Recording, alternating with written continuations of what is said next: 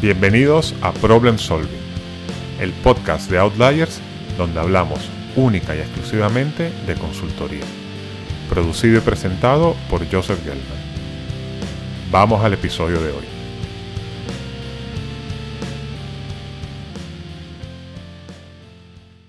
Hoy te voy a dar algunos tips para cuando trabajes con números, tanto para hacer como para presentar análisis cuantitativo.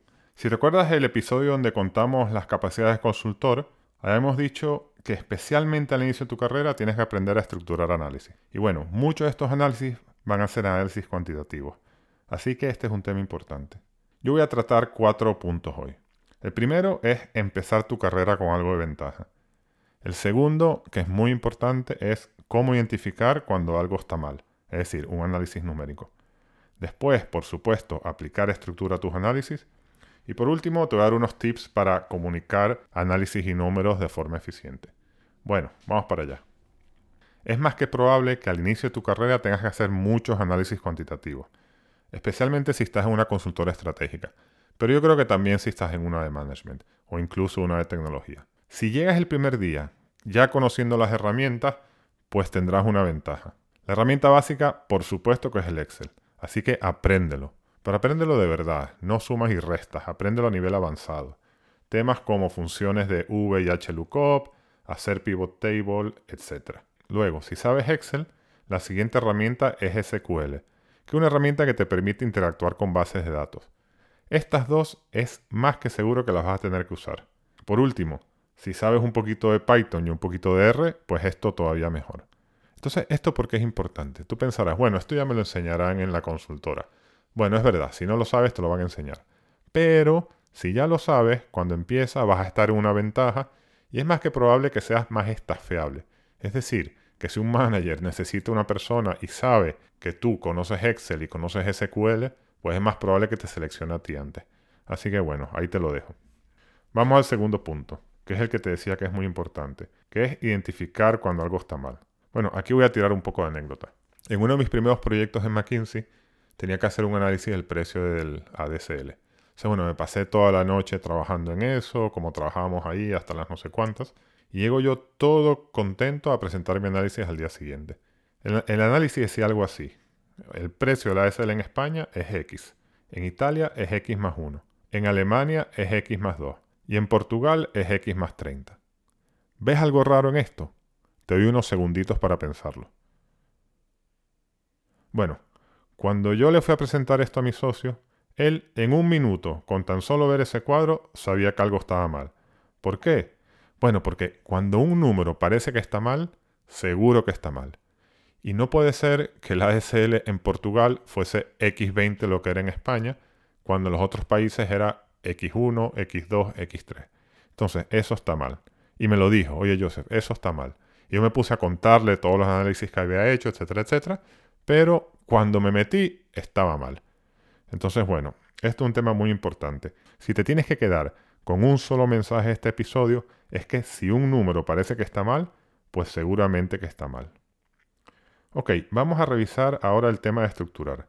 De esto, como te digo, hemos hablado en otros episodios del podcast. También en aquel sobre cómo tiene que hablar y escribir un consultor. Aquí hay varios puntos, pero el primero en el cual quiero incidir es que antes de lanzarte un análisis, estructúralo.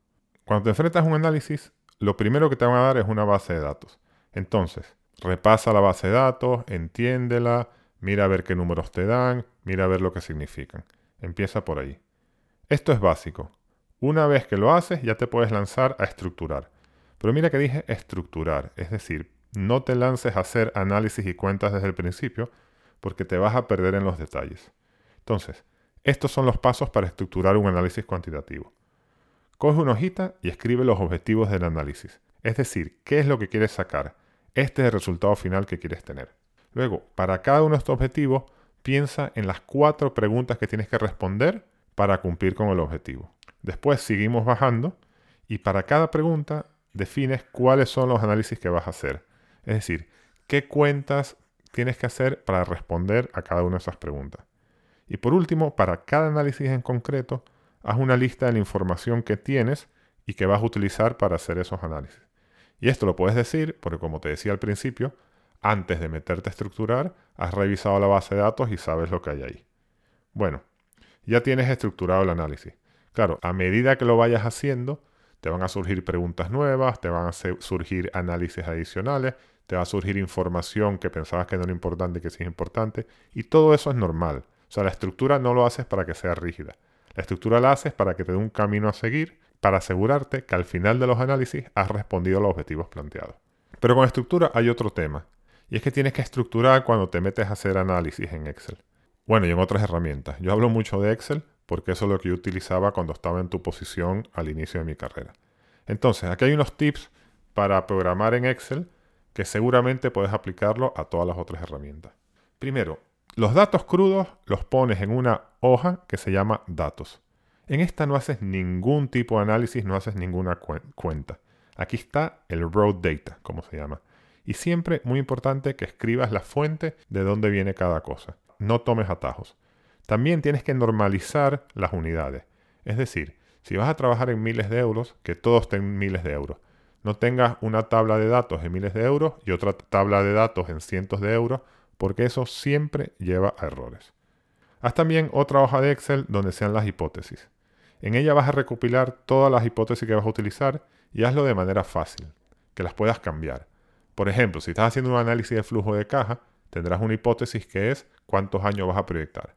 Bueno, pues si eso es un input en tu hoja de hipótesis, hoy puedes poner 8 y mañana cuando tu manager te pida que lo cambies, simplemente cambias el 8 a 10 y se te rehace el análisis. Entonces, esto también hay que hacerlo.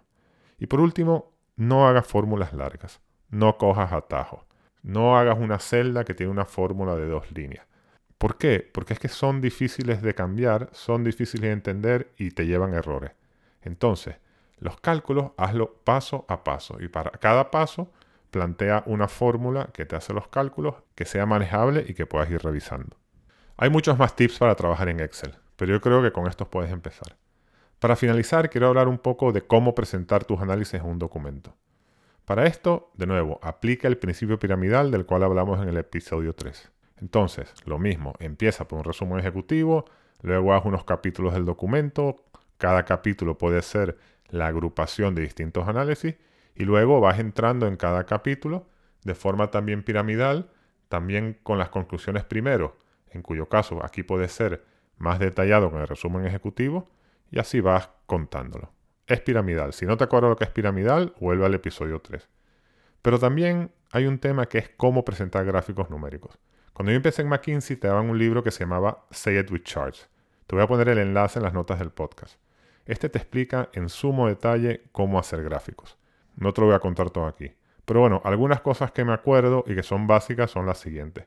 Por ejemplo, si quieres montar un cuadro donde visualizar el market share que tienen distintos competidores en un momento dado en el tiempo, pues la mejor manera de hacerlo es con un círculo, con lo que se llama un pie chart. ¿Por qué? Porque ahí visualmente, con tan solo verlo, ya sabes quién tiene más y quién tiene menos. Es mucho mejor hacerlo en un pie chart que un gráfico de barras, porque es más fácil de entender a simple vista. Pero por ejemplo, si quieres mostrar la evolución de las ventas de una empresa a lo largo de los años, pues aquí sí, aquí utiliza barras verticales. ¿Por qué? Porque vas año 1, año 2, año 3, año 4 y muestras pues cómo son la evolución de las ventas y se ve muy fácil a simple vista. Pero por el contrario, si lo que quieres mostrar es las ventas totales por canal en un año en concreto, esto hazlo en un cuadro de barras horizontales. Y muy importante, como aquí no tienes orden cronológico, ordénalas de mayor a menor. Así, cuando alguien vea este cuadro, podrá saber a simple vista cuáles son los canales que más venden y cuáles son los que menos venden. Bueno, estos son algunos ejemplos de los tips que te da este libro, aunque claro, este profundiza mucho más. Así que bueno, yo te recomiendo que te lo busques y ahí puedes profundizar. Esto va a ser todo por hoy. Antes de despedirme, te recuerdo que he activado en Spotify la opción hacer preguntas. Así que bueno, si tienes cualquier pregunta, me la haces y ya te la responderé en algún episodio. Hasta la semana que viene.